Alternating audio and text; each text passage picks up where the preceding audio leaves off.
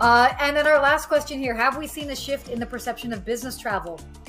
I think so. I definitely think so. Uh, very famously, last year at the end of 2020, um, uh, Bill Gates actually came out saying that this was like the death of business travel.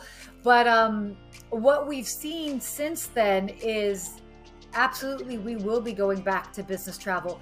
Now, it is a longer sort of runway for us to get back to those numbers that we saw before. And maybe we don't ever quite see the exact same numbers. I think we will. We are creatures of habit.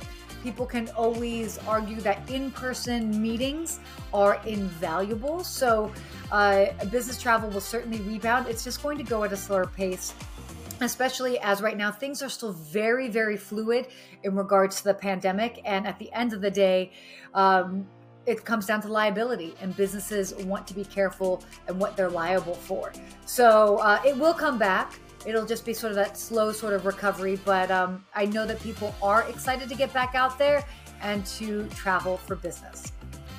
So there you have it. Those are my answers for today's questions. Hopefully you like them. See you later.